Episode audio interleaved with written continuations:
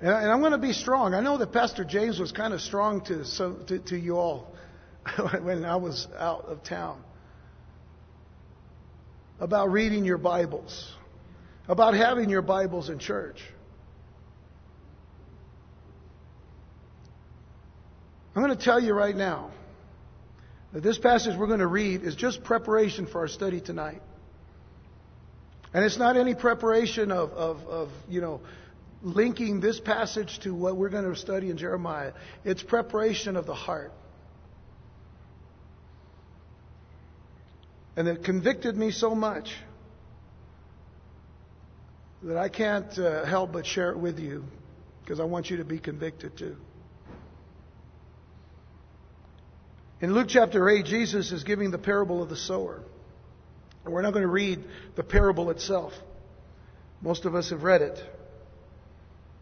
I want to read the explanation of the parable. Because in Luke chapter 8, verse 11, this is where Jesus begins to explain the parable. And he says, now, the parable is this. And I want you to notice that it says, the seed is the Word of God. The seed is the Word of God. Stop there and think. That is a tremendous challenge to me. Because my seed basket here tonight is not going to be filled with anything of this world or any of my own ideas, thoughts, or anybody else's. With both hands, I'm going to sow the Word of God. And that's the way the Word of God has to go forth. The seed is the Word of God. Seed grows into fruit or corn or grain, grows into the wheat, which is food. I'm not giving you flowers and roses. Those are nice and those are pretty. This is the Word of God. It is the meat of God's Word. It is your food. Without that food, we go hungry and we die. Jesus then says in verse 12, those by the wayside are the ones who hear. And then the devil comes and takes away the word of their hearts, lest they should believe and be saved. Do you know that in any church, even in this church, I can sow the seed of the Word of God, and because the devil just doesn't want some of you all to listen, and he distracts you, and he's here to steal the seed from you. And that's the sad part about this parable. That week in and week out, God's Word is given to you. It's cast out.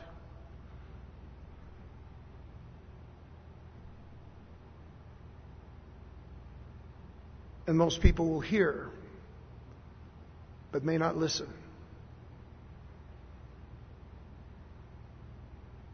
God doesn't want you to believe. Or I should say the devil doesn't want you to believe. God wants you to believe for sure. But the devil doesn't want you to believe. But notice verse 13, but the ones on the rock are those who, when they hear, notice, receive the word with joy. And these have no root, who believe for a while, and in time of temptation fall away. These have no root, folks. That means that the seed is on the ground. It may sink in just on the surface and maybe sprout just a little bit, but there's no root. Which means that you can hear the word and then rejoice for the moment, but as you leave, you go with nothing. And you don't remember anything. And it says they believe for a while and in temptation fall away. Saved, not saved? God knows. 14 says the ones that fell among thorns are those who, when they have heard, go out and are choked with cares, riches, and pleasures of life, and bring no fruit to maturity. This happens to a lot of people who hear the word and they love the word, but they're more concerned about the things of this world than they are about the things of God. And those worldly things will choke out the fruit. And they'll take the nourishment that you want from the Lord. And they won't bring your fruit to maturity. But verse 15 says, but the ones that fell on good ground are those who, having heard the word, and I want you to notice this, folks, heard the word with a noble and good heart, keep it and bear fruit with patience. The ones that fell on good ground are those who, having heard the word with a noble and good heart. That's the ground. The noble and the good heart. And you know what that represents? Literally, it means with an honest and good intentioned heart, with honest motives. You have come here tonight to receive from God. You have come here tonight to hear God's word and to take it in with good motives, not to judge anyone else, not to judge the speaker, not to judge what's going on here, not to judge the air conditioning or the seats or the music or anything else. We've come to have a good motive about what we hear and learn about Jesus Christ. And if we don't have this noble and good heart, we'll go away like those other three. Dead, or no root, or choked out. And my prayer is that you would have an honest and good heart about why you're here today. That's certainly every pastor's dream and desire, that everybody that hears him will listen. That is certainly still my desire.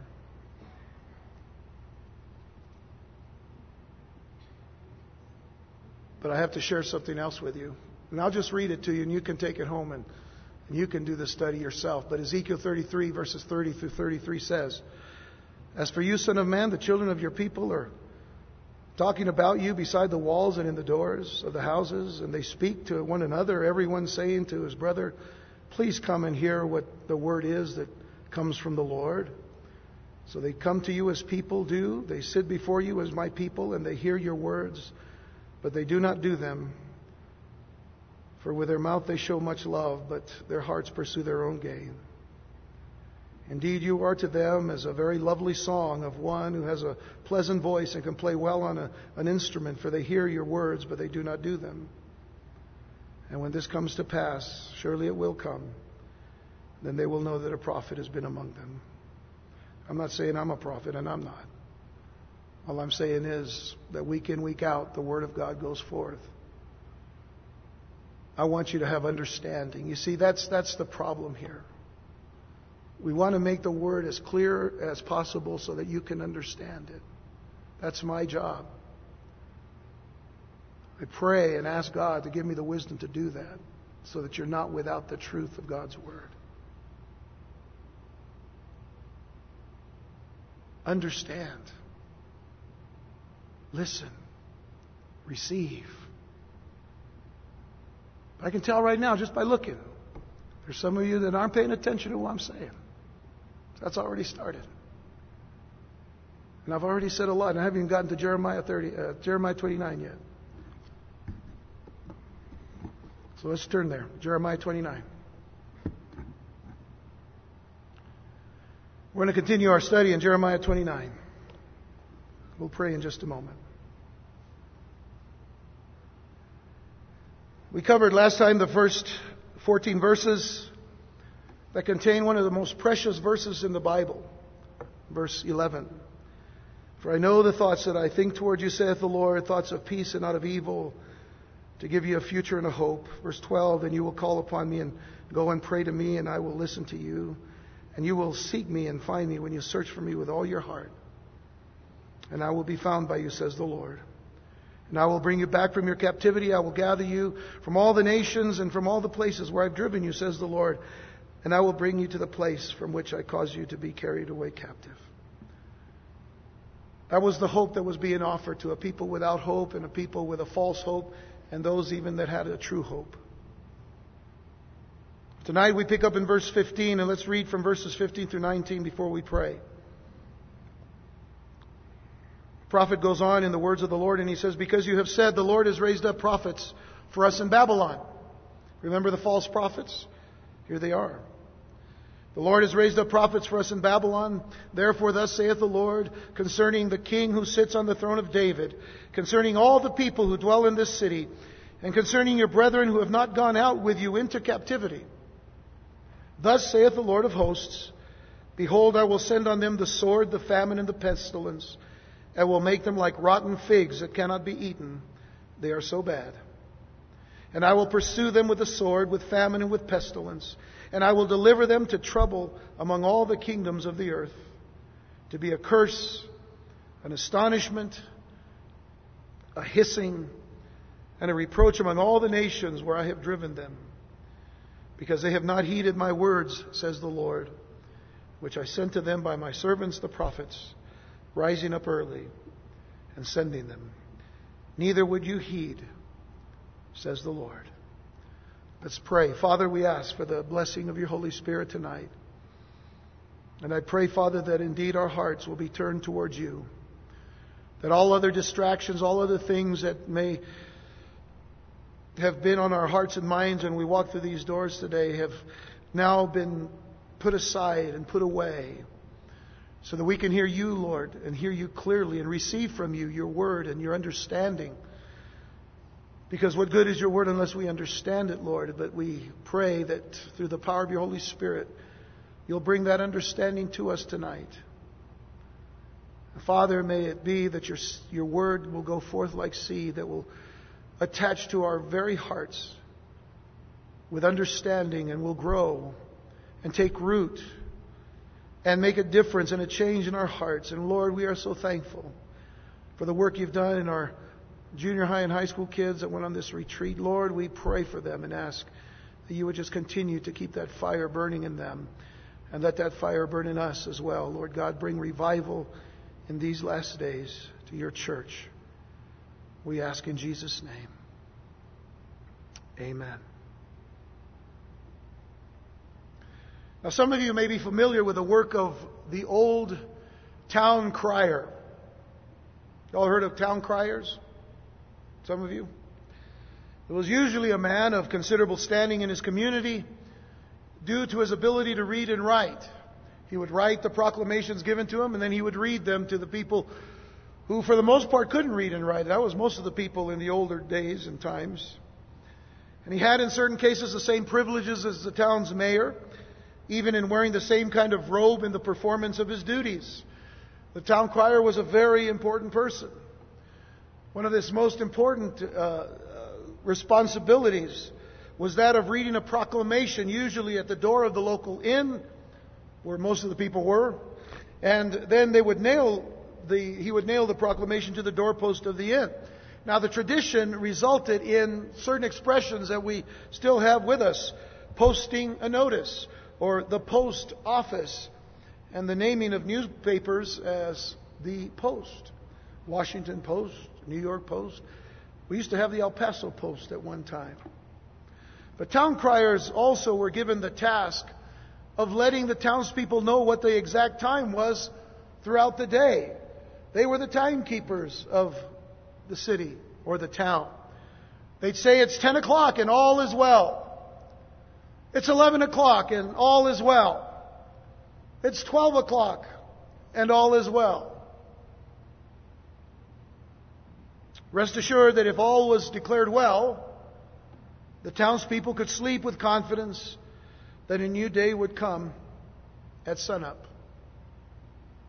Conversely, though, the true prophets of God were men who were called to declare messages that many times announced not so good news. All was not well if the prophet came around with a message from God.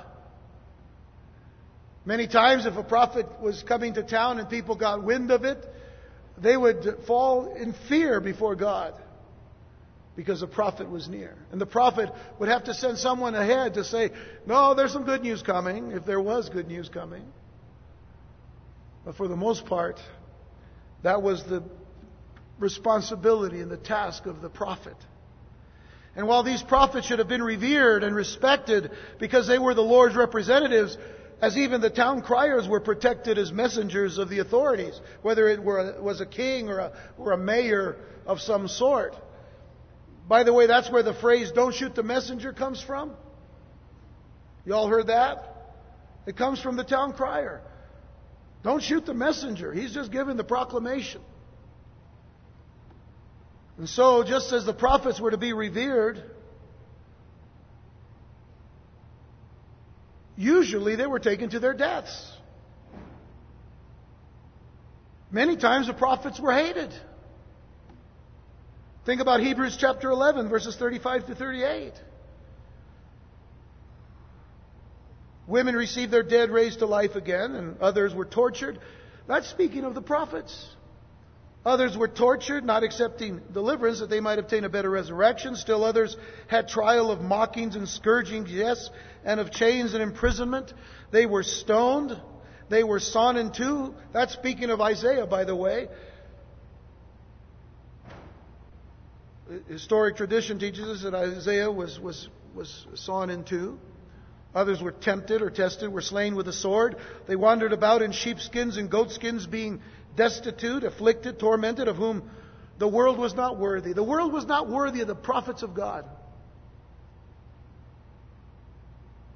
They wandered in deserts and mountains, in dens and caves of the earth. Jesus himself in Luke chapter 11 would say this in verses 46 to 50. Jesus said, "Woe to you also lawyers." By the way, if you're an attorney here tonight, you don't have to worry. He's not talking about that kind of lawyer. Lawyers were those who dealt with the law of the Torah and all. "Woe to you also lawyers, for you load men with burdens hard to bear, and you yourselves do not touch the burdens with one of your fingers. Woe to you, for you build the tombs of the prophets." Notice, you build the tombs of the prophets, and your fathers killed them. In fact, you bear witness that you approve the deeds of your fathers. For they indeed killed them, and you build their tombs. Therefore the wisdom of God also said, "I will send them prophets and apostles, and some of them they will kill and persecute, that the blood of all the prophets which was shed from the foundation of the world may be required of this generation." So prophets were if you got the call of a prophet, you can actually go back and think about that conversation that God was having with Jeremiah back in chapter 1. You remember that about 2.5 years ago?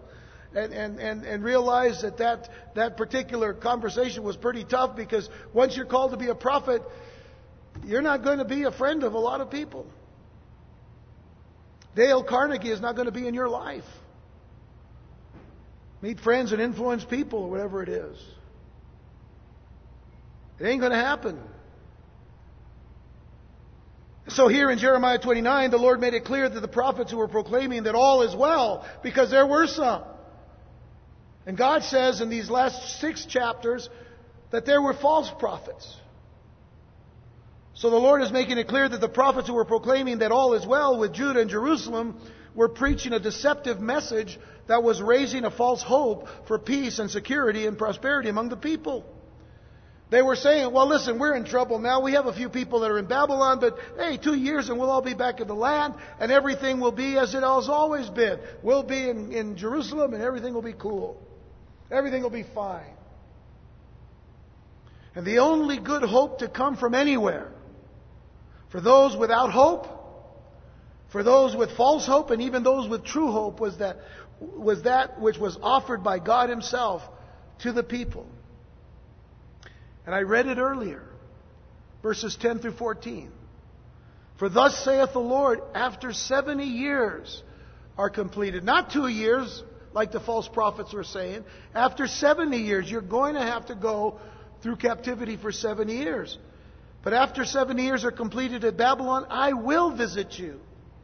This is God speaking to His own people. "I will visit you and perform my good word toward you and cause you to return to this place." In other words, I will cause you to return to Jerusalem and to Judah. "For I know the thoughts that I think toward you, saith the Lord, thoughts of peace and not of evil, to give you a future and a hope." Literally, that is a hopeful future. There is a hopeful future for Israel, then and now. Because God has promised it. Because God has thought of them. And continues to think of them. And that goes for us as well. Those of us who believe in God, who trust in Christ, and believe in the power of God and the Holy Spirit. I know the thoughts that I think toward you, says the Lord. Thoughts of peace and not of evil, to give you a future and a hope. Then you will call upon me. When Judah gets into captivity, what happens? They hang their harps. We talked about this a couple of weeks ago. They hang their harps and they go into mourning and to weeping. No more singing. No more rejoicing. They weren't even singing the blues. They were in such sorrow because of their captivity. And if they should have been in any sorrow whatsoever, it should have been sorrow because they had disobeyed God. They had rebelled against God. And they are where they were, or they were where they were because they disobeyed. A God who said, if you'll just obey me, I will bless you. So he says, you'll call upon me then, and go and pray to me, and I'll listen to you. Even in your captivity, even in Babylon, I'll listen to you. And you will seek me and find me when you search for me with all your heart. And I told you a couple of weeks ago that when you see that phrase, all your heart, to come to the Lord wholeheartedly, not half-heartedly, wholeheartedly, and you seek Him, you know what? You'll find Him. I will be found by you, says the Lord, and I will bring you back from your captivity. I will gather you from all the nations and from all the places where I have driven you. This is speaking of more than Babylon, isn't it? We've talked about how the Jews were dispersed after 70 AD into all the world. But at the beginning of this century, I should say 20th century. I forgot we're in the 21st century. But at the beginning of the 20th century, they began to return to Israel, to the land. And in 1948, once again, Israel was a nation because of God. They had enough opposition, but because of God, they are where they are.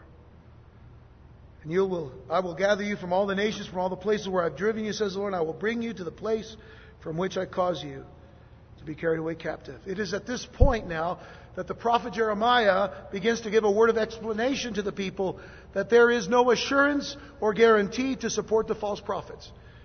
So as the false prophets are going forth with their prophecies, which are false, there's no guarantee. And he says in verse 15, because you have said, the Lord has raised up prophets for us in Babylon. Oh, we've got prophets. They're there. Yeah, they were there. But therefore, thus saith the Lord concerning the king who sits on the throne of David, concerning all the people who dwell in the city, and concerning your brethren who have not gone out with you into captivity. So, who was on the throne at the time? It was a bad king. It was a wicked king. Concerning your brethren who have not gone out with you into captivity, the ones who stayed in Judah and Jerusalem, the ones that said, if you don't go in captivity as I want you to, you're going to get killed. So here comes the message again. Thus says the Lord of hosts, behold, I will send on them the sword, the famine, and the pestilence, and will make them like rotten figs that cannot be eaten. They're so bad. I don't know if you've ever eaten a rotten fig. I have. And I got to tell you, it's really bad. Yucko.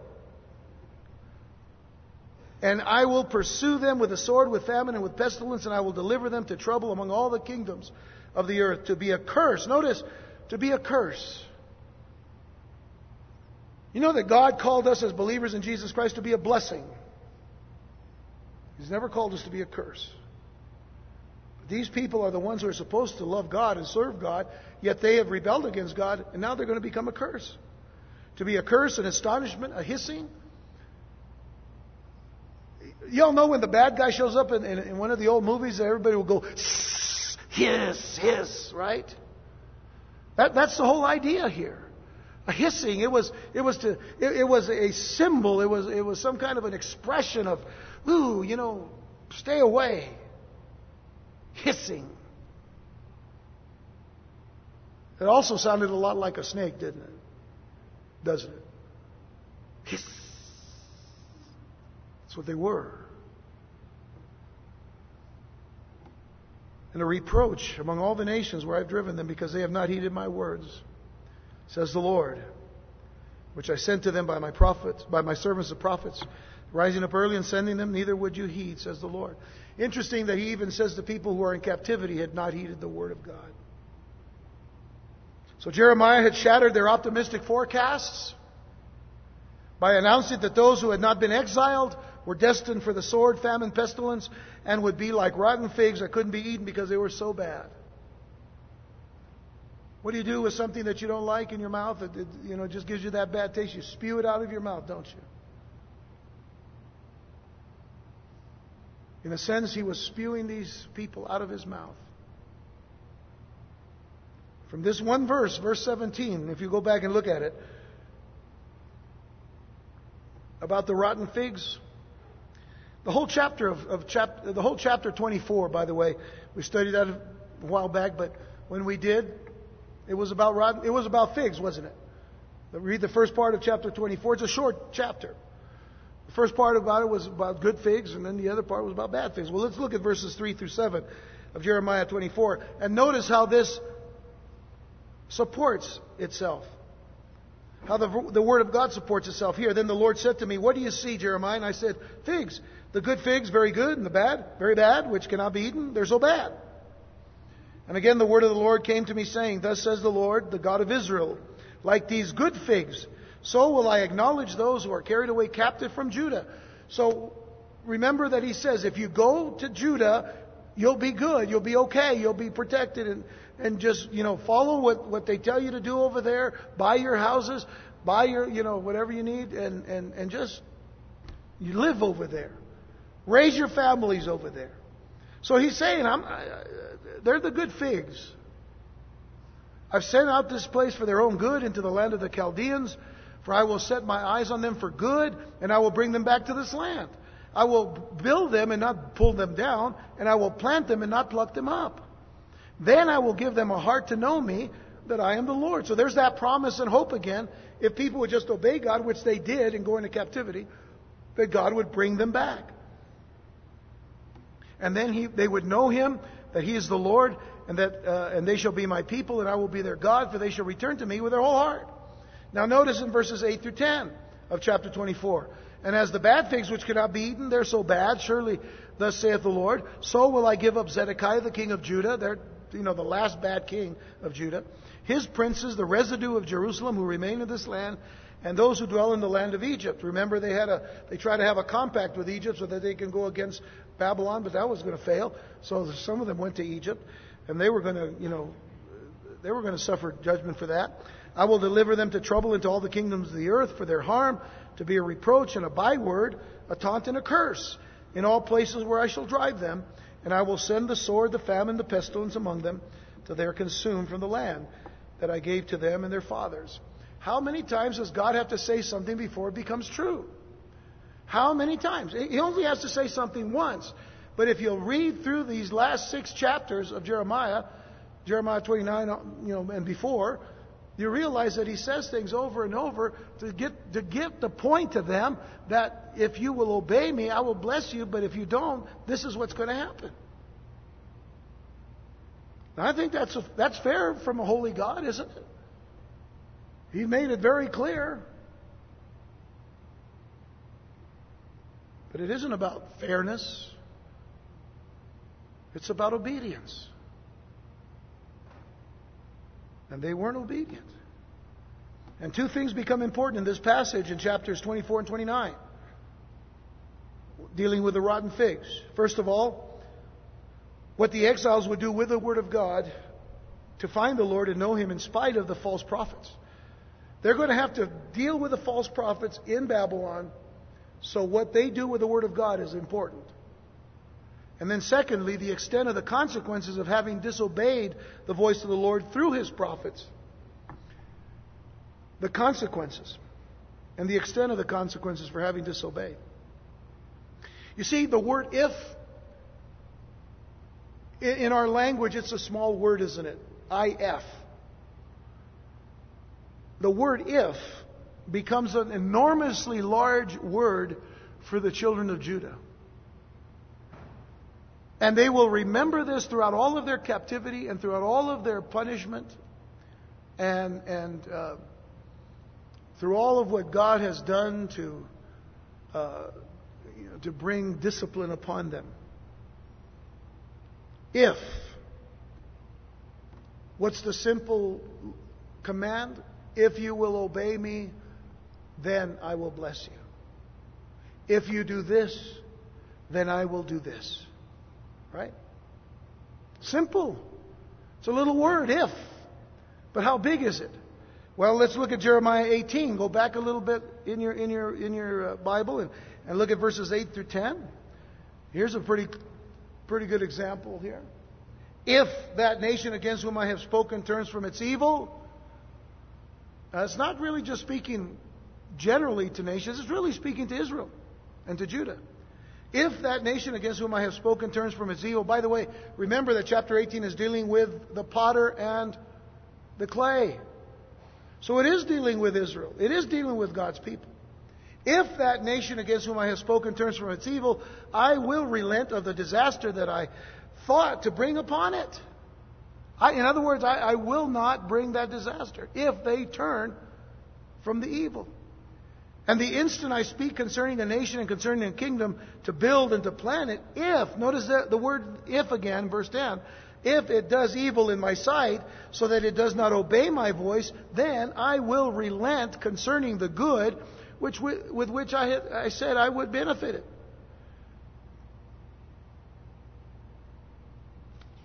In other words, if it goes on to do evil, then whatever good was promised, he will relent. In other words, he will not do that good. Now, God can do that, folks. I know that we have to make that clear because too often people say, well, that's kind of a mean God. No. God is a merciful God. If you'll hear my voice. You see, it comes down to this.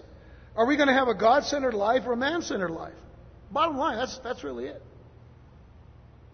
Are we going to have a God-centered life or a man-centered life? Are we going to have a God-centered life or a self-centered life? Are we going to have a God-centered Christianity or a man-centered Christianity? Where man changes the rules. Or where man, wants heaven on his own terms. I don't know about you, but I want heaven on God's terms. Because that's what Jesus said when he said, I am the way. I am the truth. I am the life. No one comes to the Father except through me. God so loved the world that he gave his only begotten Son, that whosoever believeth in him should not perish but have everlasting life. We have the promise of everlasting life because we know Christ. And that promise is not compromised.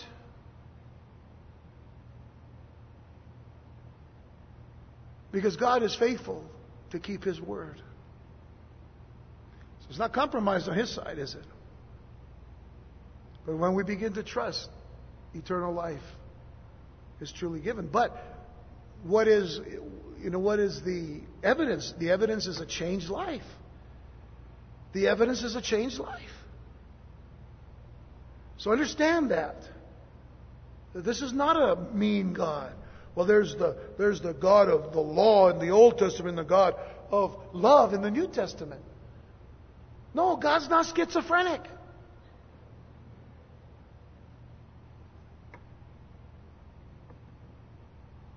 In all of the Bible, God is holy, holy, holy. In all of the Bible, God is love. God is merciful. God is gracious. God is truth. God is righteous. God is just. From Genesis to Revelation. That's our God. If we want to really know God, we need to know Jesus. Because Hebrews chapter 1 verse 3 says he is the express image of the Father. So people get a lot of funny ideas about who God is. But you got to come to know him. And when you do, you will begin to understand why things are the way they are. We will look at things from a totally different perspective. The natural man does not understand the things of the Spirit, so you shouldn't even try unless you say, you know what? I realize that I'm a sinner. I need to come to know Christ. Therefore, I surrender my life to Jesus. I ask him to effect his blood upon my life, the blood that was shed for the forgiveness of sins. I believe that he died on the cross for me. And I confess that with my mouth and believe it in my heart. And we know that from Romans chapter 10, if that takes place in a person's life, then that person will be saved. Salvation has come to that household, the heart.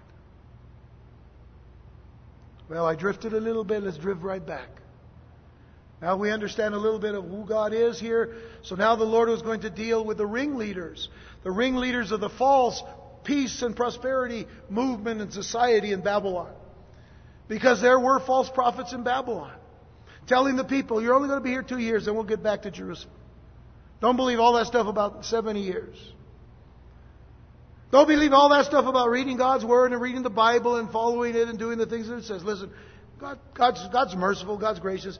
You make a mistake here, you do this, you do that, it's okay. You live however you want. If you said a prayer to receive Jesus as your Lord and Savior, and you said that 10 years ago, but still you're living in sin, it's okay because you said the prayer. That's not what the Bible says, is it? Do you understand where I'm going with this? We have to be careful about false prophets and false teachers, even with the issue of salvation. But now God's dealing with these ringleaders, with these false peace and prosperity people in Babylon. Verse 20, therefore hear the word of the Lord. See, this is a very strong statement in the Hebrew. Therefore hear the word of the Lord. Listen, if a prophet said that, as Jeremiah is saying it, people either listen to it or have to run as far away as they could. Hear the word of the Lord, all of you, or all you of the captivity whom I have sent from Jerusalem to Babylon. Thus says the Lord of hosts, the God of Israel, concerning Ahab the son of Kolaiah and Zedekiah the son of Maaziah. Now, this is not the Zedekiah who was a king. This is another Zedekiah who prophesy a lie to you in my name. So these are the false prophets. These are two of them. Ahab the son of Kolaiah and Zedekiah the son of Maaziah, who prophesy a lie to you in my name. Behold, I will deliver them into the hand of Nebuchadnezzar, king of Babylon, and he shall slay them before your eyes. And because of them a curse shall be taken up by all the captivity of Judah who are in Babylon, saying, the Lord make you like Zedekiah and Ahab. This is a curse, by the way. The Lord make you like Zedekiah and Ahab, whom the king of Babylon roasted in the fire. Barbecue. Anybody here? All right. Just want to make sure you're listening to me. That's pretty strong stuff. Roasted in the fire. Because they have done disgraceful things. Well, listen to this. Because they have done disgraceful things in Israel, have committed adultery with their neighbors' wives, and have spoken lying words in my name, which I have not commanded them. Indeed, I know and am a witness, says the Lord. Now, I want you to note the straightforward indictment of the exiles. The exiles are being indicted here in verse 20. You hear the word of the Lord, all of you in the captivity, because you weren't listening to it. They had refused to listen to the warnings, but God had not given up on them. The Lord exhorted the exiles to hear and obey the word of God. If He tells you to hear the word, guess what? If you hear it, you're doing right. If God says, hear the word, you're doing right. As for the two false prophets mentioned, Ahab, the son of Kolaiah, and Zedekiah, the son of Maaziah, not much is known about them except that their names were somewhat famous. Why? Well, there was a king Ahab before. He wasn't a good guy. And that was way before Moby Dick, so it wasn't about him, but Ahab was a name that was somewhat famous because of having been a king of Israel. And then, of course, Zedekiah was the name of the king who was really a puppet king in Jerusalem at the time. What we do know is that they took the lead in preaching in the name of the Lord. Listen, they took the lead in preaching in the name of the Lord, but the message that they did preach, the message that they were preaching was a lie. They were preaching lies to the people. Well, their brazen lies and even their sinful actions, as we see in chapter 23, in verse 23, it would never go unpunished. And folks, you can't sneak by God. You can't sneak, around the Lord with sin. These guys were not only preaching lies and deceptions, but they were living immorally. And it would not go unpunished. Do you know what Jesus said about the false prophets? I know I've read this to you before, but I'll read it again. Matthew 7, verse 15 through 20, he said, "Beware of false prophets who come to you in sheep's clothing." There are a lot of false prophets today on TV and radio sometimes. It used to be they used to hear the wackiest kind of people on the radio, on AM radio. Does that even exist anymore?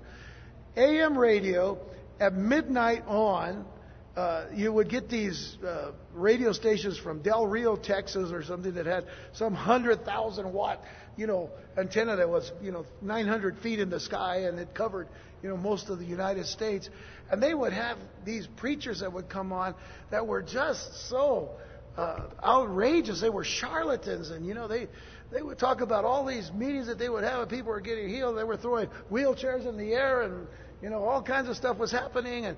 But if you send the money, boy, God would, they'd send you a handkerchief that he had blessed. It was probably the one in his back pocket. They'd send you that, and boy, you'd get the healing that you want. Man, it's all over. It's still around. Still around. They come to you in sheep's clothing,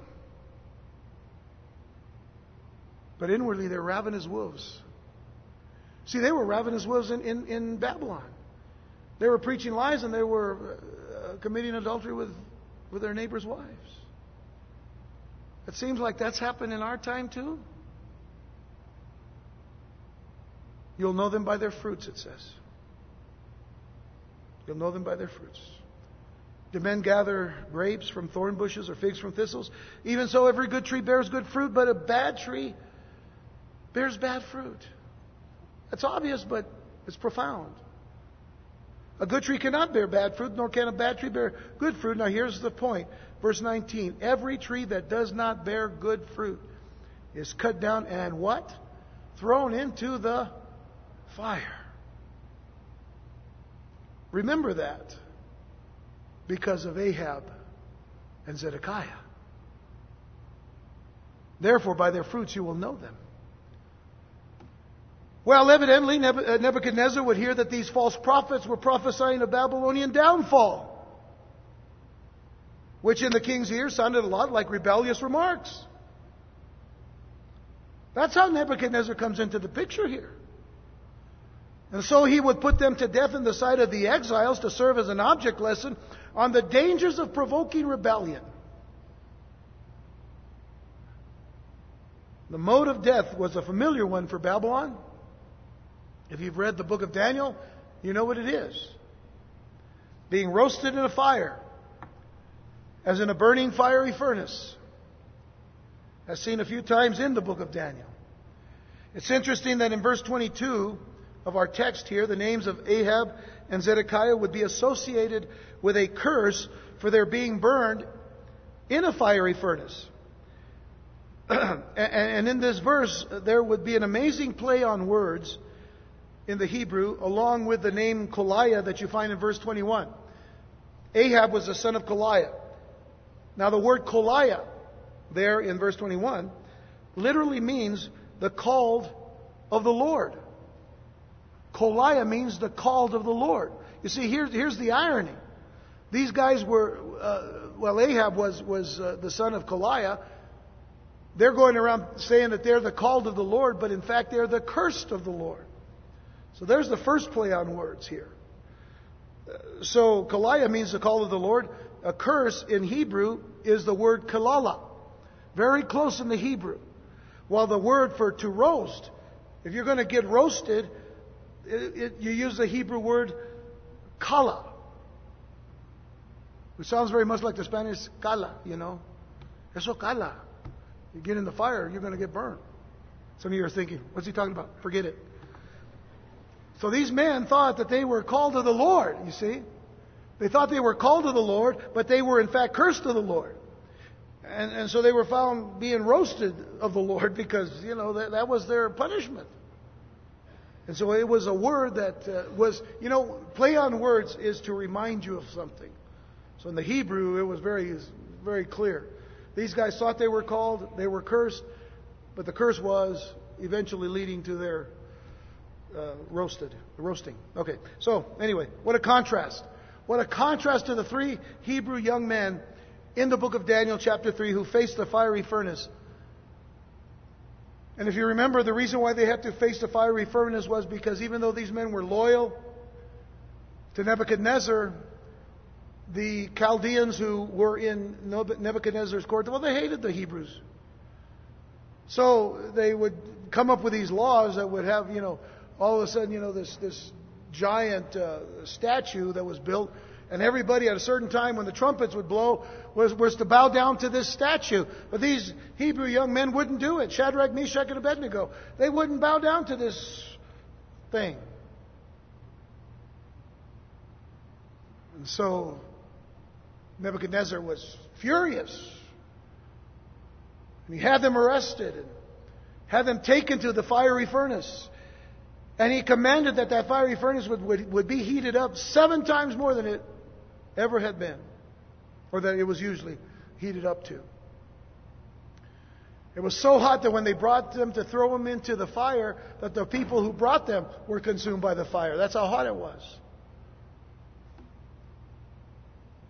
But as the 3 Hebrew young men are thrown into the fire, and by the way, if you remember what they said to Nebuchadnezzar, said, you know, do whatever you want with us. Our God can deliver us from this fire. But even if He doesn't, we're not bowing down to your statue, and we're not bowing down to you. Off into the fire they go. While everybody who throws them into the fire is burned, they're not. And Nebuchadnezzar saw that, and he looked and saw that they were in there kind of just having a good time. But there was a 4th person there, like as unto the Son of God. The deliverance came because Jesus was with him.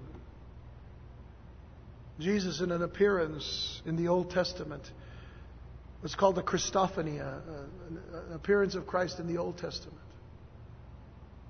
was their deliverance. In verse 24 of Daniel chapter 3, it says, King Nebuchadnezzar was astonished, and he rose in haste, and he spoke, saying to his counselors, Did we not cast 3 men bound into the midst of the fire? And they answered and said to the king, True, O king. And he says, Look, he answered, I see 4 men loose walking in the midst of the fire, and they're not hurt. And the form of the 4th is like the Son of God. And Nebuchadnezzar went near the mouth of the burning fiery furnace, and he spoke, saying, Shadrach, Meshach, and Abednego, servants of the Most High God, come out and come here. And then Shadrach, Meshach, and Abednego came from the midst of the fire, and the satraps, administrators, governors, and the king's counselors gathered together. And they saw these men on whose bodies the fire had no power. The hair of their head was not singed, nor were the garments affected, and the smell of fire was not on them.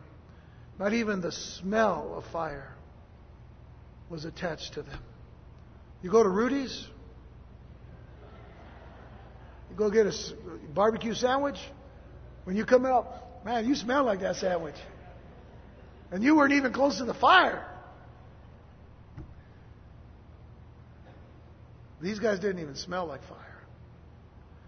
You see, when God delivers, He delivers to the uttermost. And when God saves, He saves to the uttermost. What a contrast to 2 men who said they were prophets but weren't. and they were roasted in the fire. Well, in the next portion of our text, we've got to move on here, we see another warning by Jeremiah, this time to the prophets seeking to imprison Jeremiah. Verse 24. It's another letter now that is going to be written by Jeremiah to the people. You shall also speak to Shemaiah, the Nehelamite, saying,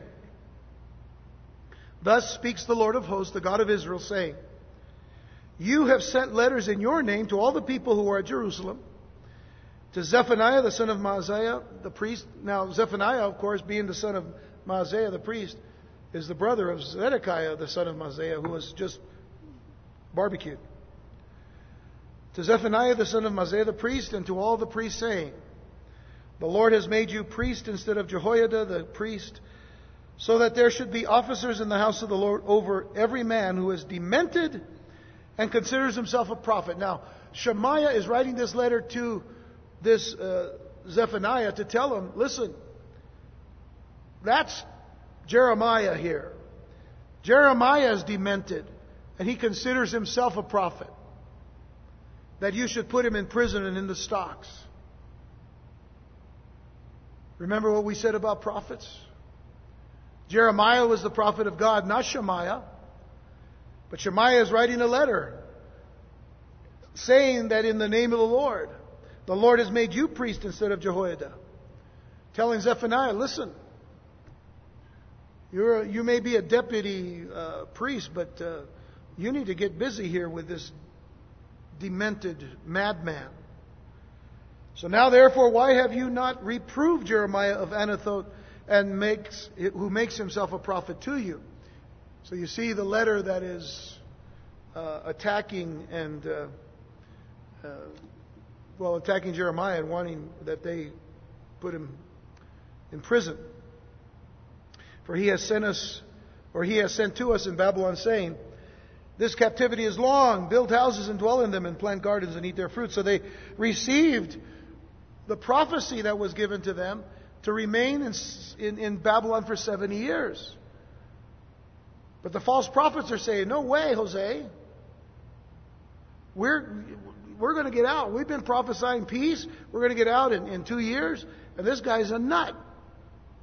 So Shemaiah, in writing letters to the priests, especially to a deputy priest named Zephaniah, he makes three major charges in his letters. Three major charges. The first is that Jeremiah was a madman, calling him demented and a false prophet, and he should be arrested and imprisoned. Secondly, he implied that Zephaniah was too lenient in dealing with Jeremiah. If Jeremiah was a false prophet, it was his duty to arrest and imprison Jeremiah. So he's telling Zephaniah, you haven't done enough to get rid of Jeremiah. And then thirdly, Jeremiah was teaching a false and negative message of hopelessness in verse 28. That it would be too many decades before they would be freed from exile and returned to the land. So now, what's interesting here, Jeremiah's instructions for the people to settle down and to adjust to their new life by building houses and planting gardens had just infuriated the false prophets of the exile. Obviously, his message was a threat to their position as prophets among the exiles. And if the people believed Jeremiah instead of them, then their livelihood could be at stake, for the people would reject them as frauds. This is something that needs to take place now, with some of these false prophets. They need to be rejected because they're leading people astray. So they had to get rid of Jeremiah. The false prophets had no choice. But I want you to notice what happened. In verse 29, it says that Zephaniah the priest read this letter in the hearing of Jeremiah the prophet. He says, I'm going to let Jeremiah see this letter. And the word of the Lord came to Jeremiah, saying, Send to all those in captivity, saying, Thus says the Lord concerning Shemaiah the Nehelamite. So now, after Jeremiah reads the letter, God speaks to Jeremiah to write another letter to the people. And so he sends the letter to the captivity, and he says to them, Concerning Shemaiah the Nehelamite, because Shemaiah has prophesied to you, and I have not sent him. Now, this is God speaking. God is saying, I did not send Shemaiah. And he has caused you to trust in a lie, Therefore, thus saith the Lord, Behold, I will punish Shemaiah the Nehelamite and his family. He shall not have anyone to dwell among his people or this people, nor shall he see the good that I will do for my people, says the Lord, because he has taught rebellion against the Lord. So Zephaniah now, the deputy priest to whom Shemaiah's letter had been sent, was apparently sympathetic to Jeremiah. So he read the letter to the Lord's prophet, and so Jeremiah would send this other letter to the exiles in Babylon, warning them about this Shemaiah, and that he stood condemned to the Lord for two reasons. He was a false prophet who claimed to be sent by God, but he was a self-appointed prophet, not a God-sent messenger. Secondly, he misled the people, deceiving them that they would be returning to the promised land soon and be richly blessed by God. But because he was a false prophet, Shemaiah would never be accused of preaching the whole counsel of God's word. And that's what a prophet needed to do. A prophet needed to proclaim and declare the whole counsel of God. And Shemaiah, Ahab, Zedekiah, these prophets never did that. God's word included the demand for the people to repent of their sins and live righteously or else face God's judgment. That was part of their prophecy, of their prophetic word. Those guys didn't preach that. What did they preach? Peace, safety. Does this not remind you of the word that the Apostle Paul spoke to the church in 1 Thessalonians chapter 5, when he said there will come a time when they're going to be saying peace and safety, but instead sudden judgment will come? What's happening today in our world? People are going around saying, oh, listen, we need to work for peace and safety. Yeah, where's the safety? Has anybody seen any peace in the world today?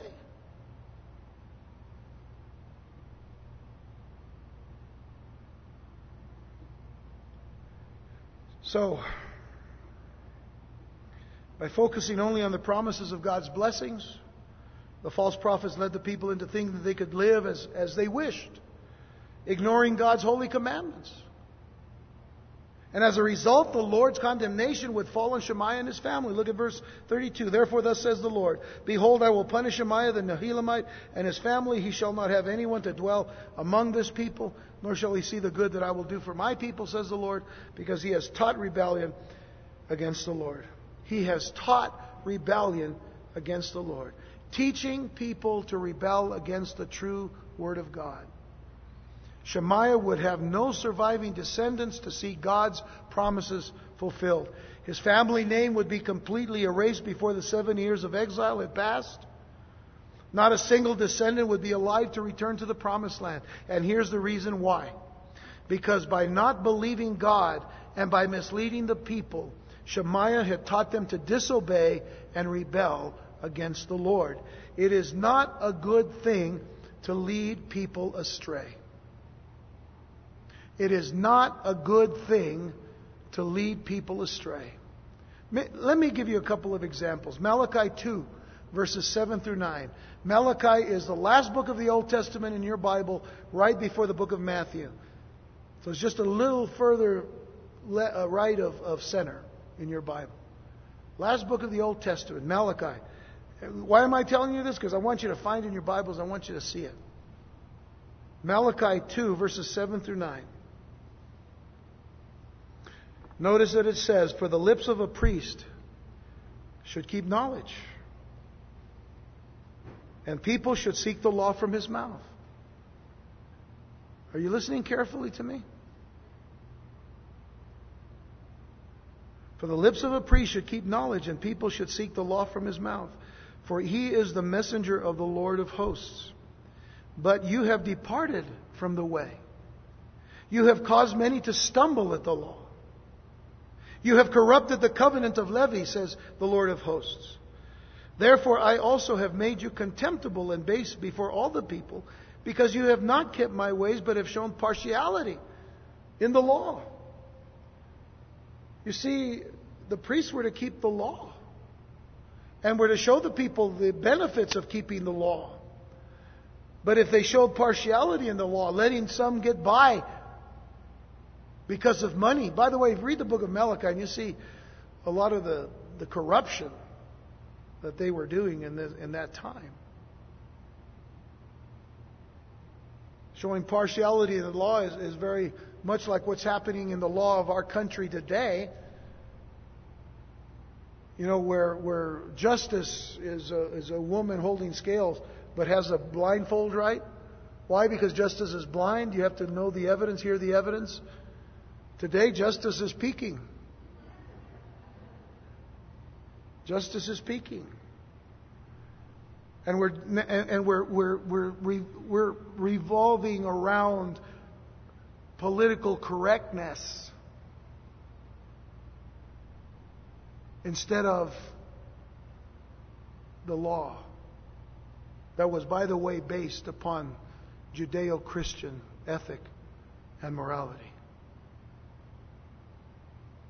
Mark chapter 9, verse 42, this is what Jesus says.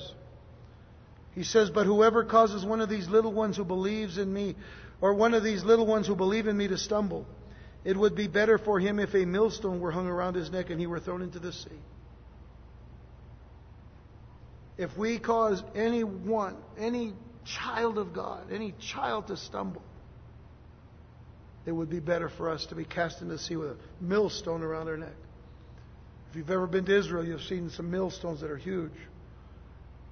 You wouldn't float. In a lighter note, Paul says in Romans 14, verse 13, "Therefore let us not judge one another anymore, but rather resolve this, not to put a stumbling block or a cause to fall in our brother's way." Even in the church, we could cause people to stumble. And we're not called to do that. So as we conclude this chapter, let's reflect on the twofold thought that permeates throughout the last 6 chapters of Jeremiah here, from chapter 29 back 6 verses. First of all, let's reflect on this thought, that God has a future for His people. God has a future for His people. He will not cast them off. God will not cast off His people. The promise to Abraham is still in effect. Secondly, in the meantime, His people must be patient. God controls His own agenda. Now think about these thoughts, folks. I'm asking you to reflect on these thoughts. God controls His own agenda. I got to tell you, God doesn't roll dice. Do you understand what I'm saying? God doesn't flip cards. God has seen the beginning from the end and the end from the beginning. Because He alone is God. And so, in controlling His own agenda, that includes His own timetable. We are called to wait on the Lord. God's people were called to wait upon the Lord. They that wait upon the Lord shall renew their strength. They shall mount up with wings as eagles. They shall run and not be weary. They shall walk and not faint. No matter what trouble, what trial you face, they that wait upon the Lord shall be strengthened. They were called, and we are called, to trust in His Word. If the Lord says, after 70 years, I will visit you, If he makes that so clear, then at the end of 70 years, to the day and to the hour, to the moment, God would grant them exit from their exile. They are to trust His Word, and they were to be patient. Build your families. Grow your crops. Feed your people. And trust in me. You see, that's what we need to go through here. I'm going to give you one more scripture, then we're going to close. But that's what we need to do right now. A few times I've said, we're living in the last days. Some of you would say, you say that all the time. I know. Why? Because I'm warning you that God's word is true. I'm warning you that Jesus, what he said, is coming to pass. It is coming to pass. And the very key to knowing that, not the only key, but the very key for all of that is the state of Israel, the nation of Israel. In no way could there have been a state of Israel if God's hand was not upon his people. For them to stay in existence for all of these 61 years, for them to stay in existence when they are surrounded by armies greater than them in number, in size, and with the hatred in their hearts to destroy Israel, and that they're still around, is a testimony that God's word is true. And Israel becomes key to understanding the last days prophecies. But let me just give you this, Luke 21. I'm going to close with this. This is an encouragement for you people. It's an encouragement for all of us here, if we love the Lord and trust in Him. And there will be signs in the sun. Luke chapter 21, verse 25. And there will be signs in the sun. Anybody know that we had some kind of an eclipse yesterday? Signs are growing more and more. Signs in the sun, in the moon, in the stars. You can talk to astronomers today. There's all kinds of stuff going on in the heavens. And on the earth, distress of nations. You know, I could stop right there. That says it all, doesn't it? Distress of nations. Is there any nation not in distress today?